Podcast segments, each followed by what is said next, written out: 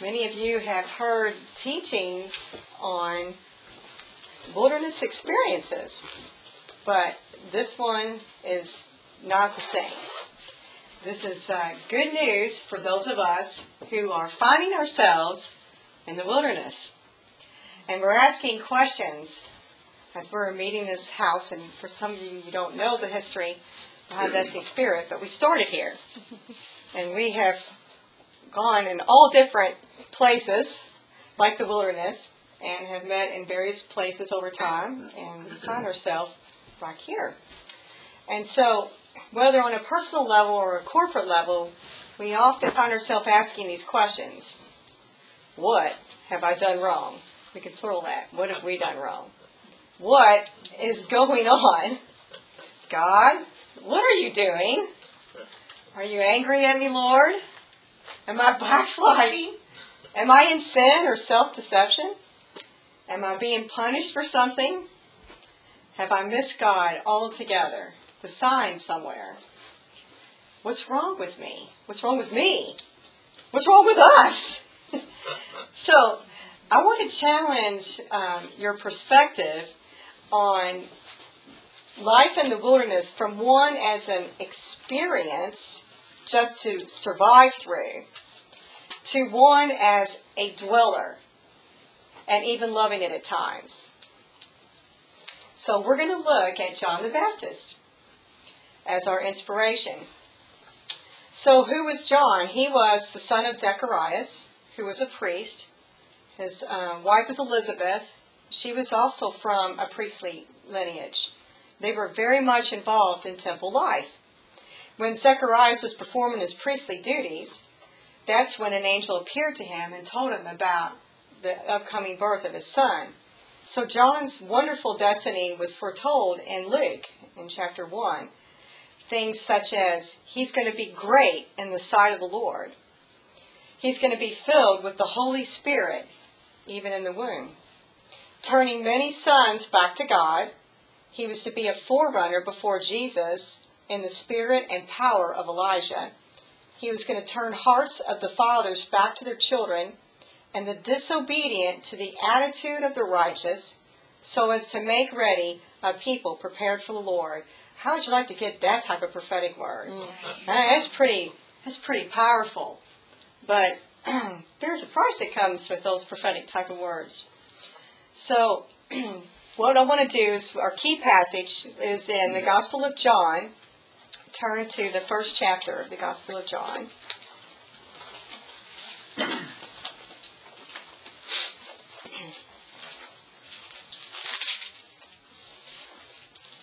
And we're going to start, well, I was going to say start with six, but because of the songs we sang today, I'm going to start with verse one. In the beginning was the Word, and the Word was with God, and the Word was God. He was in the beginning with God. All things came into being through him, and apart from him, nothing came into being that has come into being. In him was life, and the life was the light of men. The light shines in the darkness, and the darkness did not comprehend it. There came a man sent from God whose name was John. He came as a witness to testify about the light, so that all might believe through him. He was not the light, but he came to testify about the light. Skip down to verse 15.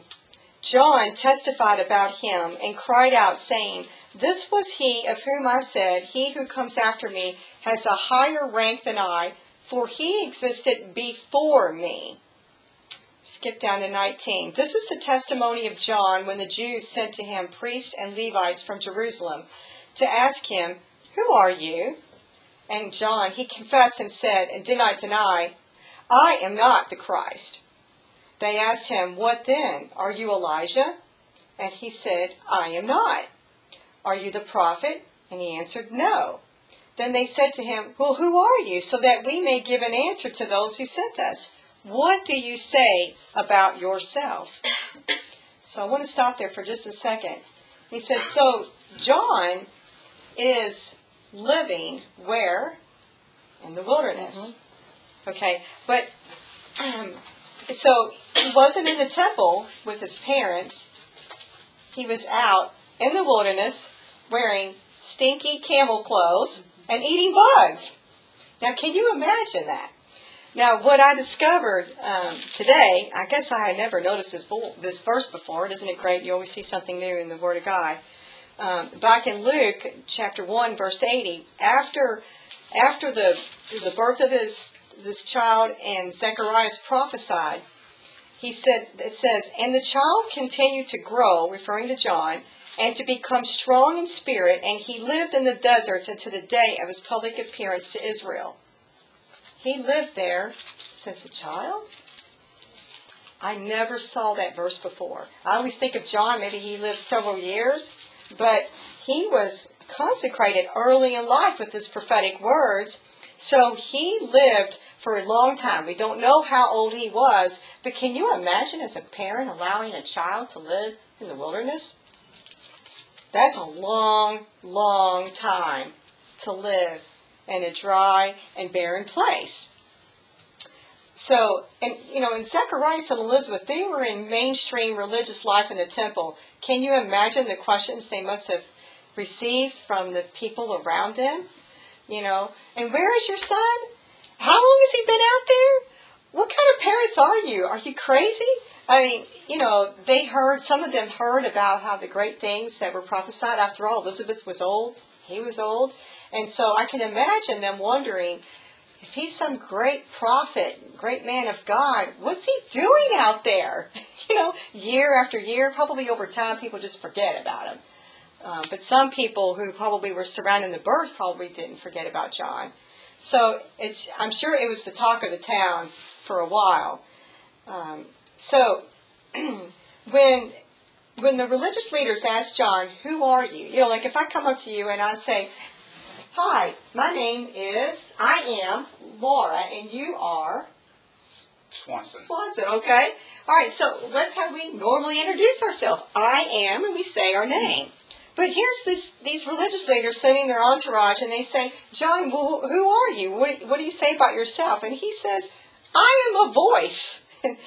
you know, of one crying in the wilderness, make straight the way of the Lord, as Isaiah the prophet said. So you think about that verse, that's you would be taken back, wouldn't you, if someone introduced themselves like that way? You know how you can read a scripture verse year after year, you can read this, and you tend to focus on the certain parts of the verse, like make straight the way of the Lord. But when I looked at it, I started to um, see it a little differently. It says, first of all, I'm a voice where? In the wilderness. I'm like, what's this guy doing in the wilderness? You know, it doesn't make any sense, does it? A voice in the wilderness? You know, I don't get it. You know, who, who was he crying out to? The locust? You know, prepare you the way of the Lord. Oh, wait a minute, that's my dinner for tonight. You know, I mean, like, you know, so, you know, prophet, prophetic people are an interesting lot, aren't we? So, you know, it does make you kind of wonder, why wasn't he in the city? Well, where are the people? They're in Jerusalem. They're in Samaria, or they're in, uh, um, you know, Caper- you know, Capernaum. They're in the villages. Why wasn't John in Jerusalem crying out to the people? It doesn't make any sense. See, these are the type of questions you have to stop and ask when you're reading Scripture, because when you do, you'll find something new. You'll go onto this little journey in Scripture, and you're like, wow, something else will come to mind that you didn't notice before when you just don't just do a blanket reading. You stop and you ask questions like as if you were reading it for the first time, like a voice crying in the wilderness. What? That doesn't make any sense. So, you know, and also, have you ever seen pictures of the Judean wilderness in a, in a book or something? It looks, uh, reminds me of Afghanistan. Looks pretty hostile out there. This rolling barren hills, and they all looks the same. I can imagine it wouldn't take any time at all to get lost out there. You know, there's like no trees, no rocks looking, nothing to demarcate where you are. So, now continuing on with verse 24, it says, Now they had been sent from the Pharisees, and they asked him and said to him, Why then are you baptizing if you are not the Christ, nor Elijah, nor the prophet?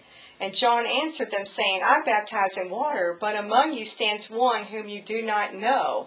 It is he who comes after me, the thong of whose sandal I am not worthy to untie. And these things took place in Bethany beyond the Jordan where John was baptizing. The next day he saw Jesus coming to him and said, Behold, the Lamb of God who takes away the sin of the world. And then and you skip down and it says on verse 35, again, the next day John was standing with the two of his disciples and he looked at Jesus as he walked and said, Behold, the Lamb of God. So John's job was to testify about Jesus, about the light. Now, all those years that John was living in the wilderness, way too many that I would ever want to spend, no word from God, no signs, total isolation, and then suddenly the word came to him when he was in the wilderness, and it gave him the green light. And he started shouting. It says, I cried in the wilderness, but it's actually closer to uh, shouting in the wilderness. Make ready the way of the Lord. And I believe that John was prophetically declaring where he was. Doesn't matter really. I mean, he's out in the wilderness, but that not for an audience at that time. But he was declaring in the spirit realm a message of bringing the life into the dry, the dry and barren places. And this opened the way for the people. So I can imagine year after year thinking, maybe this is the year that God's going to give me a clue of what I'm supposed to do or when this thing is supposed to start. So when the word comes, he just started declaring, and then before you know it, the people started coming. Isn't that amazing? So a change was taking place. He wasn't declaring that at first, I believe, to the people. He was declaring it in the spirit realm. He knew he was the fulfillment of Scripture. Because he said, I am the voice. The voice, that's who he identified. He didn't say, Oh, hi, I, I'm John, and you are. He said, I'm the voice. So he is speaking the voice of God. He is bringing fulfillment to from Isaiah. And that as prophetic voices, that's what we do. We are the voices crying out in dry places to bring to bring life. So John had to believe all those years that he did not miss God. But he learned in all those years something. He learned the secret of being a wilderness dweller. You know, he didn't go to Jerusalem. He didn't have the temple life.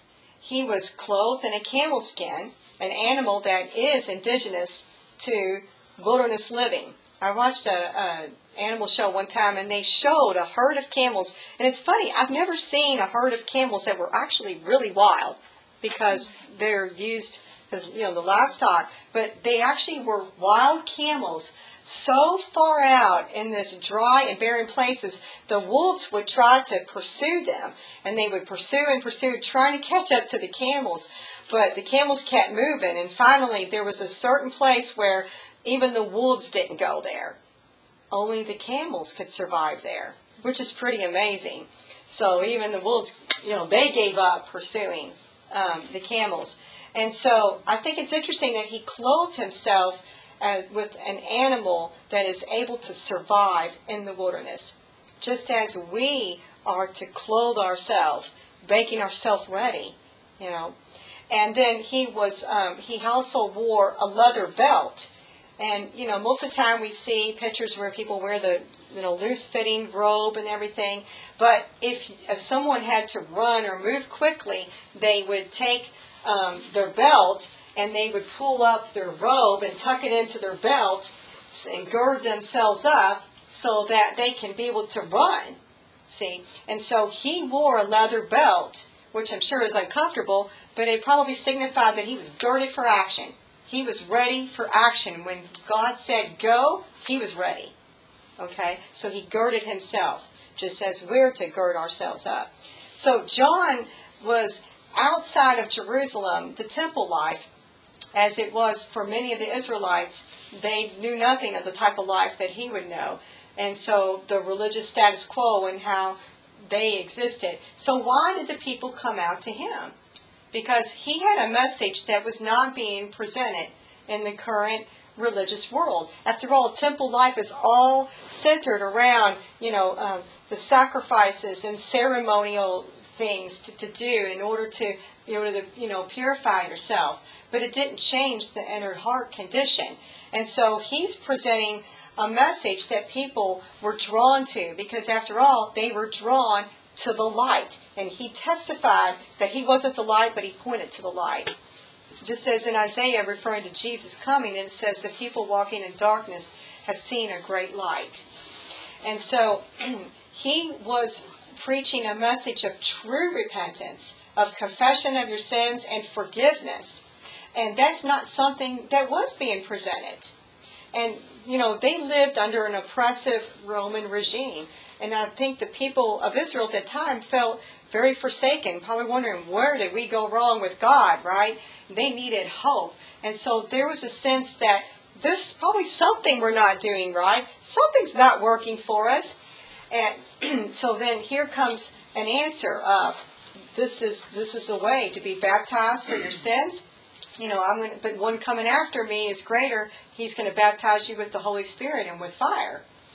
And so this is what John was talking about. And today it's no different. We are being prepared by the Lord on purpose to step in new places. And those who feel outside of mainstream Christian life, and many of us have, we have found ourselves outstream of the status quo Christian church life as we have known it. And um, this is this is what um, I believe that God is is doing with us, and that we are being prepared to not just being prepared, but we're prepared to lead the way. We are being prepared to lead the way. So to prepare others for the coming of the Lord in a new way. And those who feel lost, just like the song we were singing, you know, I'm desperate for you, I'm lost without you. At times we feel that way. How much more are people who are very disillusioned with life, people separated from God completely, and they have felt totally lost. And um, they're able, we're going to be able to identify with them, and they're going to be able to identify with us to bring hope to people.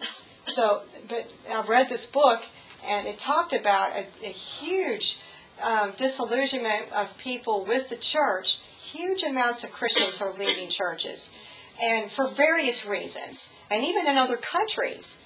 And it's like, wow. And these are like mature Christians and even leaders. So something is is happening, and people are looking for new direction and new leadership, and most of all, the voice of God. And they want to know the way. And these people are going to be drawn to the ones who are crying out in the wilderness because the people came out to John. John didn't go to them. They came to John. Isn't it interesting? All these years he was out there in the wilderness. But as soon as he started decreeing and declaring, then the way started opening and people started coming. They wanted to hear what he had to say. When you're desperate, you go where you need to go to find God, right? Okay, so you got to go out in the wilderness. All right, well, you know, the Israelites have a history in the wilderness. I guess they weren't too afraid, right, to go out and see what this strange guy is talking about. So God is preparing new wine for new wineskins. Now, the religious leaders questioned John. You know, why are you doing this if you say that you're not the Christ and you're not the prophet and you're not Elijah? And they will question those of us who find ourselves, for various reasons, outside of, of the mainstream. Anytime we, for, we function outside of normative Christian life, we're going to be criticized. And, you know, he, when they came out, the leaders, John the Baptist said, You brood of vipers you know, what brought you out here? Mm. He referred to them as snakes. And that was launched not at your average person, it was, it was launched at the religious leaders of the day. And he said about an ox being laid at the root. And it wasn't an ox being laid against unbelievers, but against those that God, the people of God, that he that God expected to see fruit from. So you know, any system in place, no matter how religious it looks, can have an axe put to it if it's not keeping with the fruit that God expects. He's sovereign. He can start anything, God can shut anything down. He is sovereign. So, You know, and Jesus, when he came, he was showing the people the new way of the new covenant with better promises, like Hebrews says, without the bondages of religious structures, with, with freedom in the spirit, with a real relationship that is vibrant and deep and intimate with Jesus. And not necessarily a relationship with an organization or an institution, but with fellow followers of Christ that is rich and vibrant and living. It's different.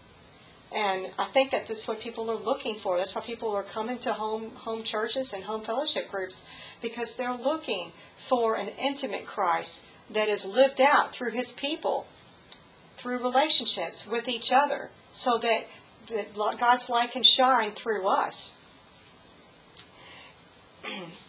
you know, um, prophetic and apostolic people, we cry out from desolate places on behalf of others because we can identify with it.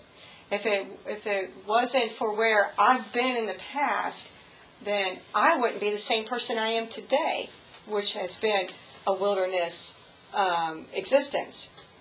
So, so it's for His kingdom and for the people that are coming. We cry out to bring life to dead places in the church, and with the word of the Lord because His Word is our very life, right? Just like the song we sang, it's the air I breathe.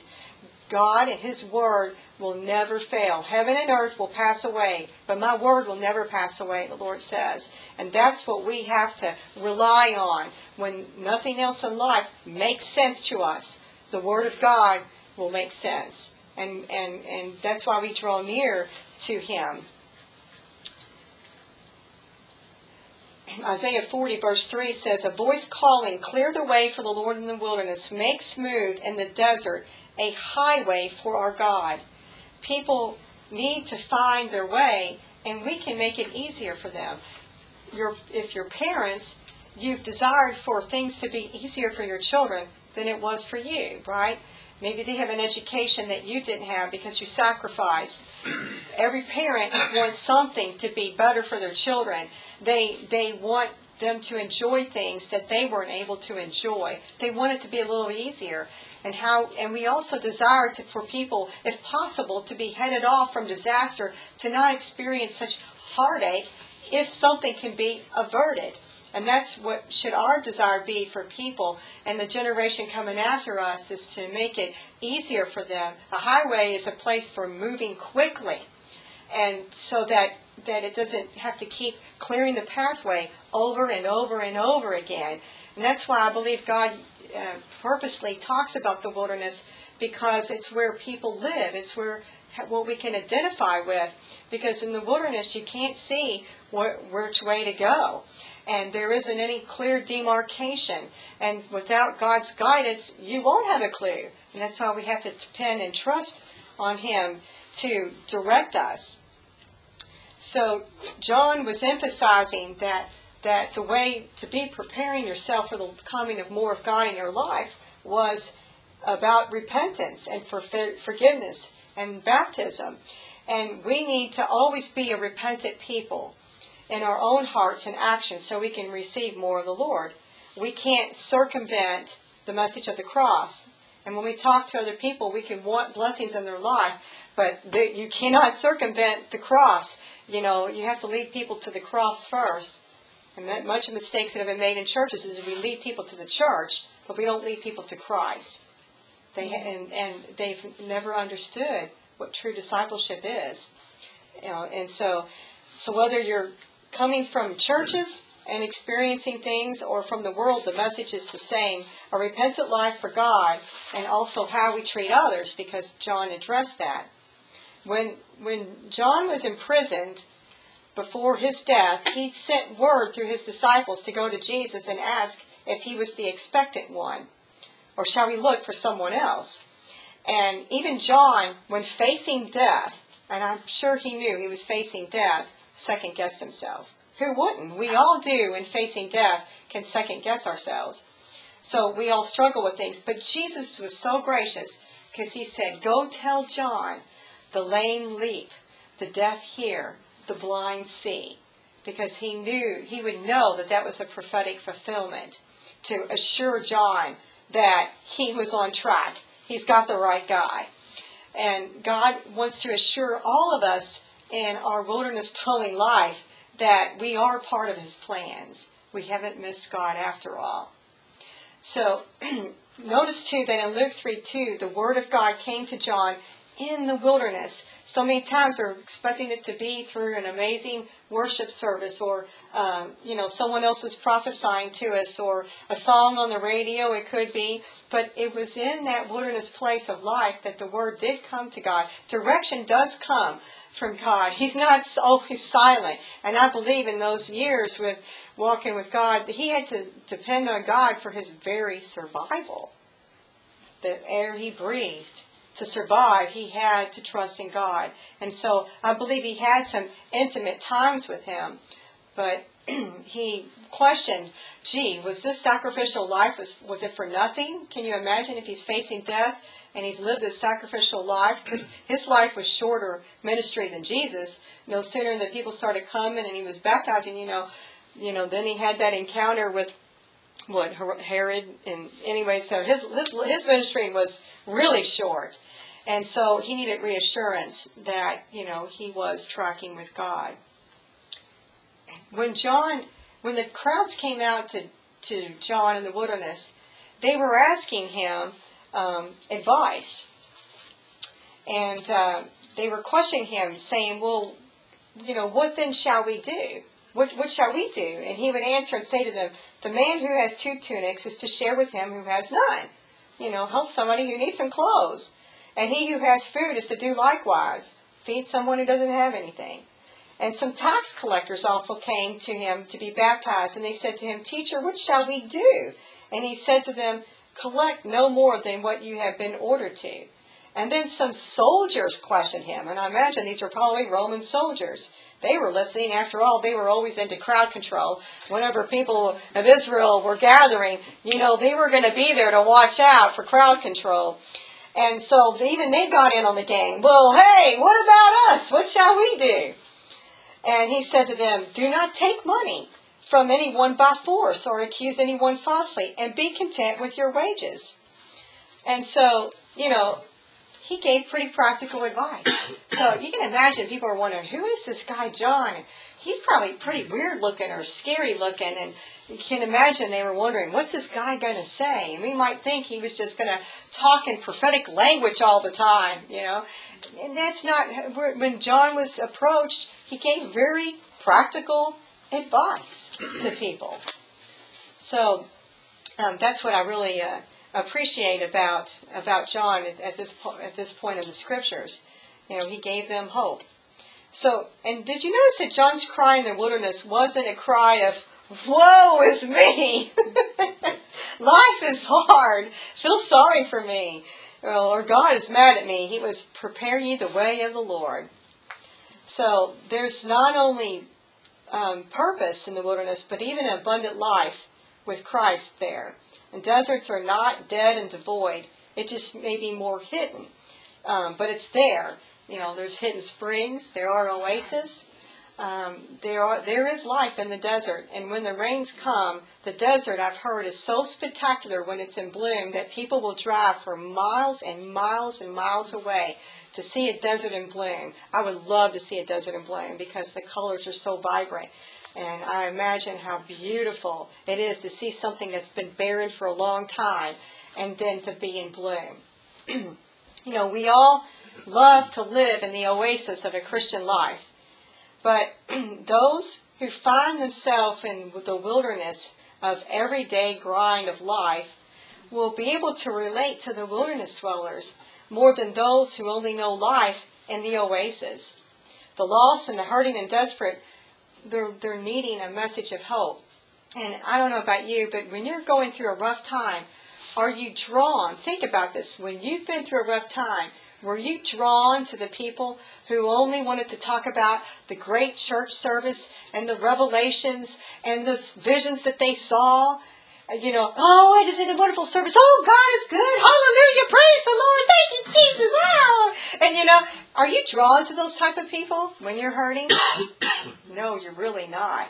In fact, those people, they're having a great time, but they're so out of touch. They have no clue that the people right around them are really hurting. They're so, so excited about this that they don't notice the quietness of somebody, with the tears, the heart cry. They don't. See, we're drawn to people because of a wilderness experience. And I have a friend who um, was really precious to me, and she's not able to live the the life that most people can live. She's more housebound than others, and this has been for years and years due to circumstances in the family life. And when I was going through a rough time, I was able to call her at times when I didn't know what else to do, and just have someone to cry on their shoulder and to listen. And because her her voice is so soothing, and that it was just it was was what I needed at the time. And you know why? Because she knows a whole life of wilderness dwelling, and she can speak and pray and be there for someone like me at that time because she knows what that life is like. And those are the people that we can become for others.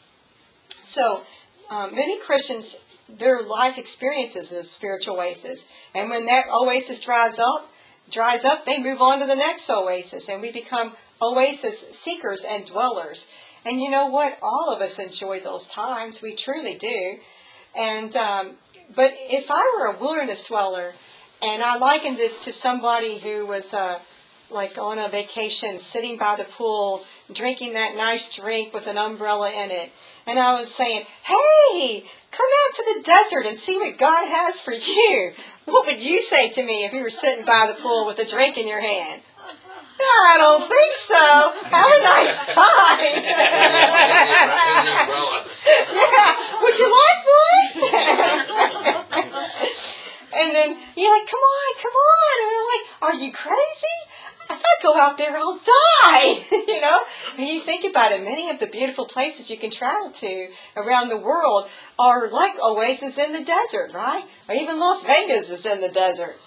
And so, you know, oasis dwellers are like spiritual vacations. They're always looking for their next spiritual vacation, their next experience in God. And but the thing is, is if you've seen picture of an oasis.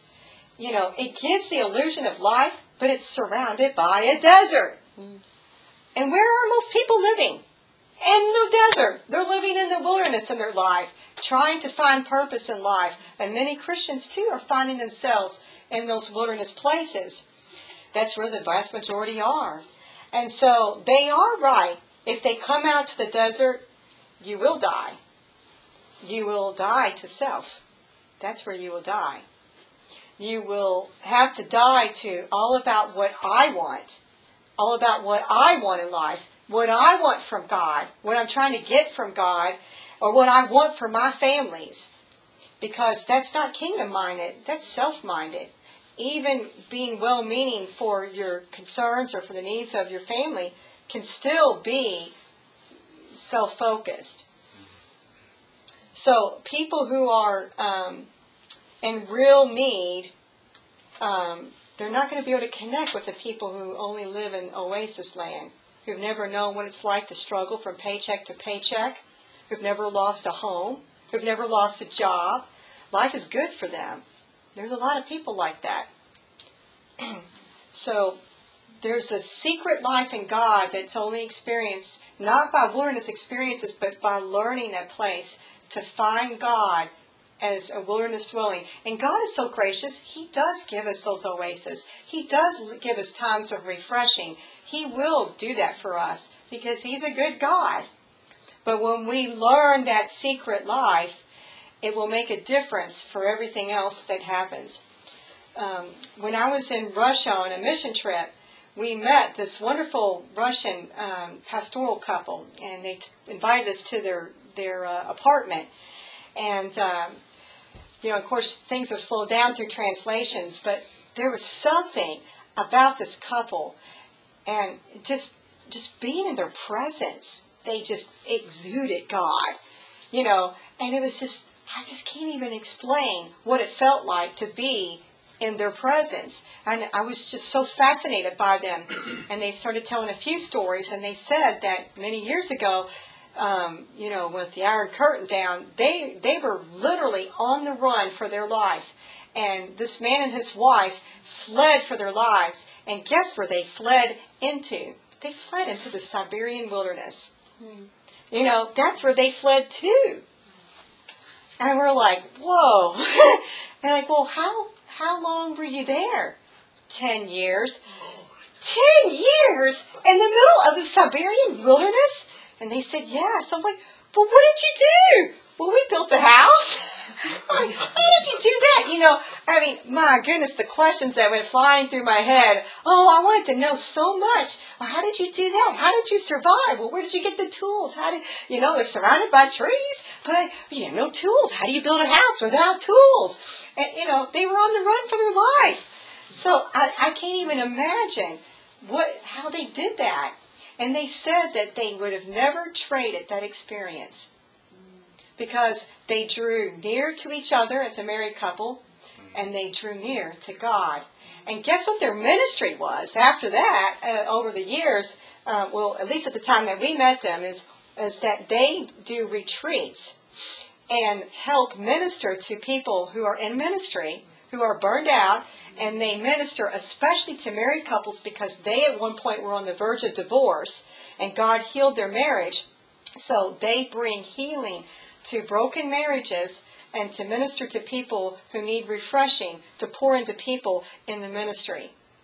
And you can bet that what they have said, what they say to these people carry weight and authority and power because they've learned to live as wilderness dwellers.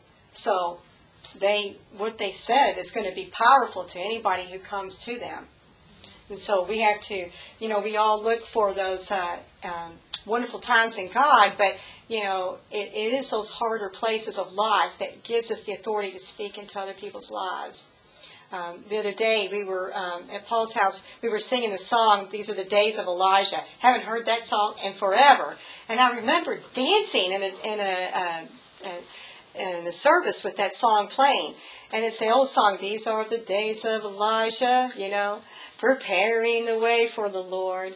And then it says, in part of the refrain, and we are the voices of one in the desert crying, you know, preparing the way for the Lord. And it says, we are the voices. You know, so you get caught up in that song you're praising God and thinking it's great. And guess what? You're just saying about yourself.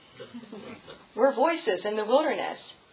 See? So, something to think about when you sing, sing a song, what you're really singing. So, because in the wilderness, you have to trust God for absolutely everything, or you will die. You, will, no doubt, you will die. And see, the secret life means that we don't have the comfort and the security and the predictability of life in the normative Christian church life. I go to church on Sunday here, Sunday school at this time, you know, and we go to the social afterwards with the potluck and the Wednesday night Bible service, and you know, it's a very predictable life. All my friends are there, and my family's there, you know. We don't have that as prophetic and apostolic people. Now, we can meet people who have who love their church, having a great time, and they'll say, "Hey, come over to visit my church with me," and you know, and you can go and you can visit with them. But if you're a wilderness dweller, you'll find yourself sitting there going, "No, if I stay here, I will die." I mean, seriously, see how the tables are turned? If I stay here, I'm going to die. so I will I will die spiritually and having more of what life appears to offer, but I'll have no fulfillment with God, with what He has for me in Him. It is truly a hidden life in Christ. That's what Paul said. Our life is hidden in Christ. It's not easily seen or understood by others, not by family or friends or co-workers, but it's a very close walk with the Lord.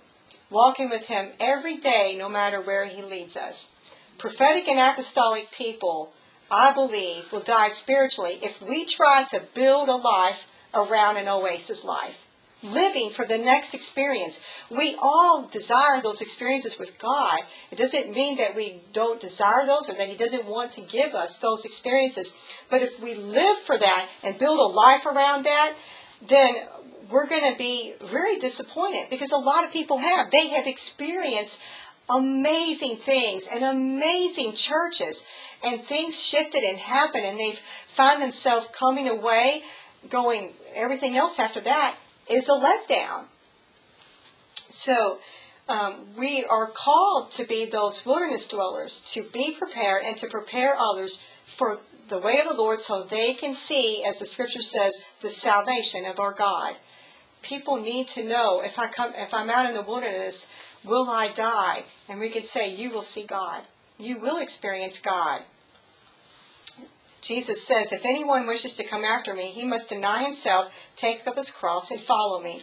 For whoever wishes to save his life will lose it, but whoever loses his life for my sake will find it. For what will it profit a man if he gains the whole world and forfeits his soul? So Matthew 16:24 is saying that's the secret right there. We forfeit something when we try to run after security, safety, comfort, predictableness. Our soul, our souls can die a slow death. We can have all the comforts of life, all the material blessings and security, and all the money in a bank account. We can have all those things, but we can risk, risk dying a slow death trying to live an oasis life like many people are. So we resist the wilderness because it means we cannot be self reliant.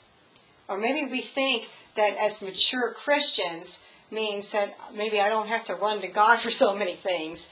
But that's just the contrary. We have to run to Him for everything. And we can become a very hardy people. Desert dwellers are really hardy people. And they're not easily shaken by everything that comes in life like others because we've learned that secret life to experiencing God, His presence, His Word, His provision, and His voice. It becomes such sustenance to us that during any of life's challenges that often they, they don't matter as much.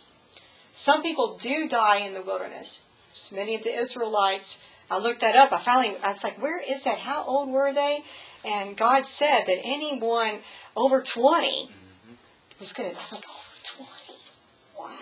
Was going to die in the wilderness. I'm thinking, oh my goodness.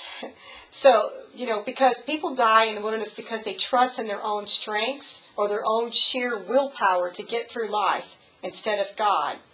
You know, we too can enjoy temple life at times. It's not I'm not saying that it's wrong with the churches.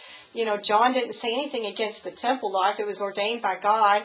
You know, his parents were there, but he had a different call in his life. So it doesn't mean that all the churches are doing everything wrong. It just means that as apostolic and prophetic people, we may be called to walk in a different way than your average Christians do.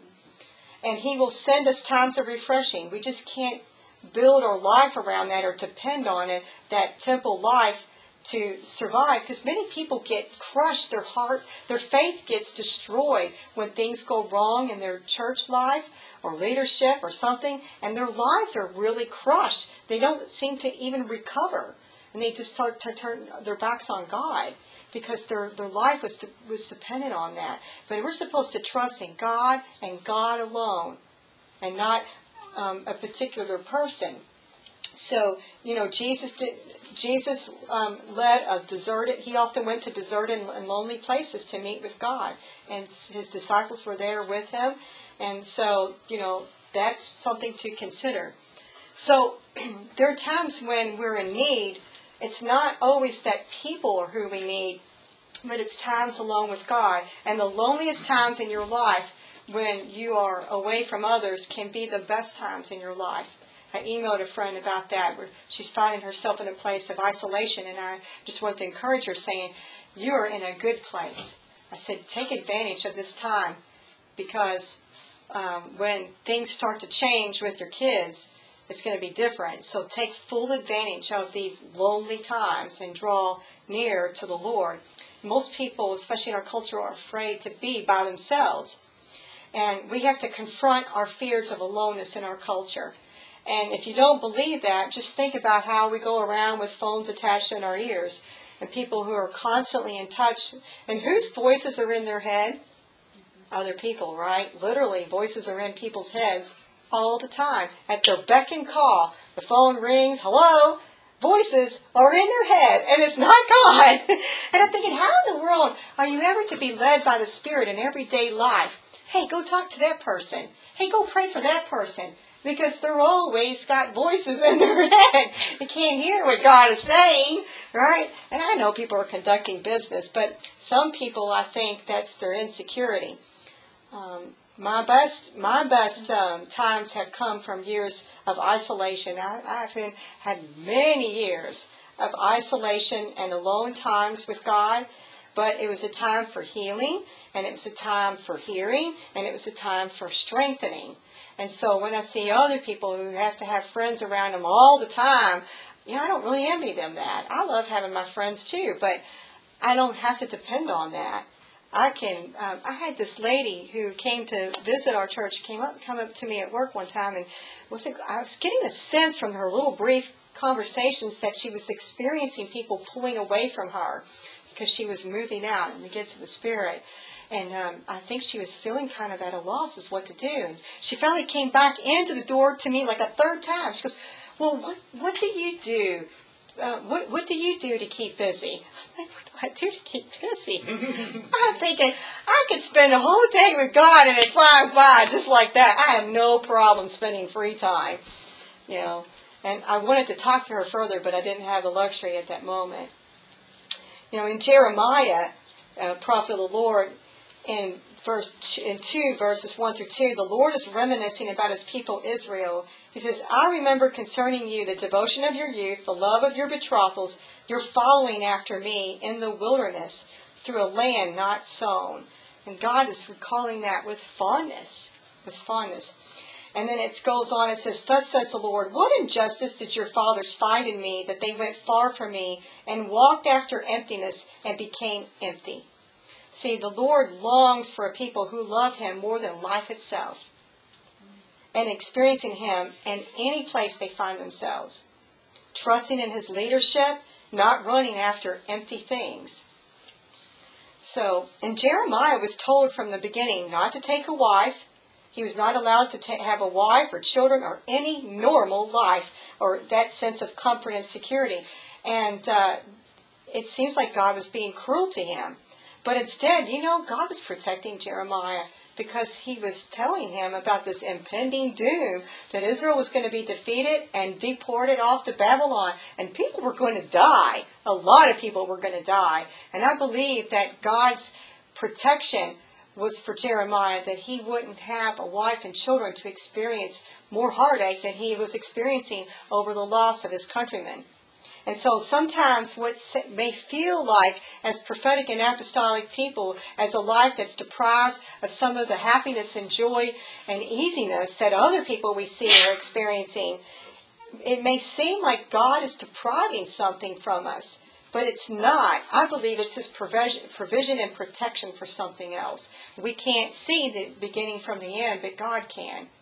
And so when He says no to something that we've been asking Him for, there may be a good reason for it.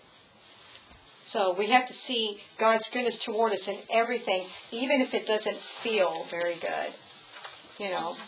So that is um, as so as apostolic and prophetic people, we must learn to live and even love the life as a wilderness dweller because it's a high calling and there is a price to pay to be out of step with others, trusting God so we can bring those messages of hope and life to others. And it's not just life and hope to others, God will do good things for us too.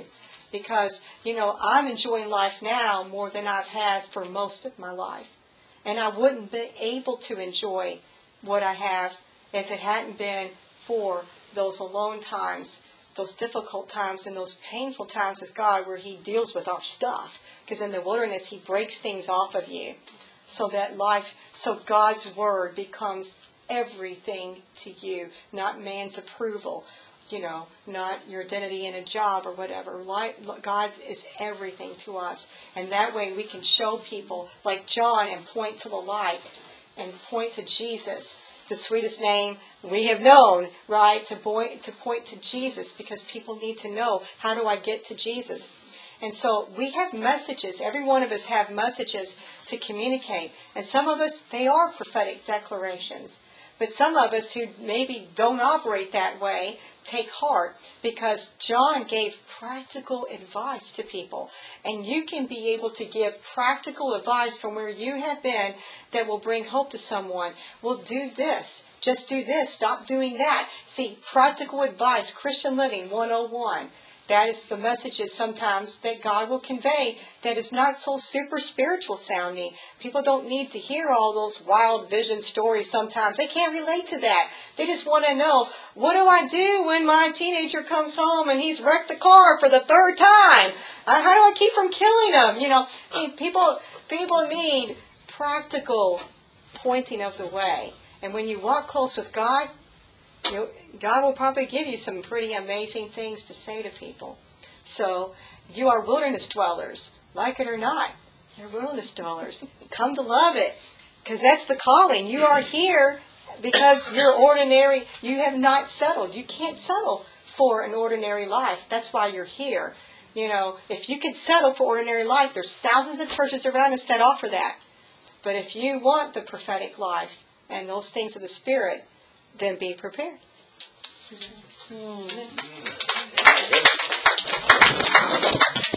So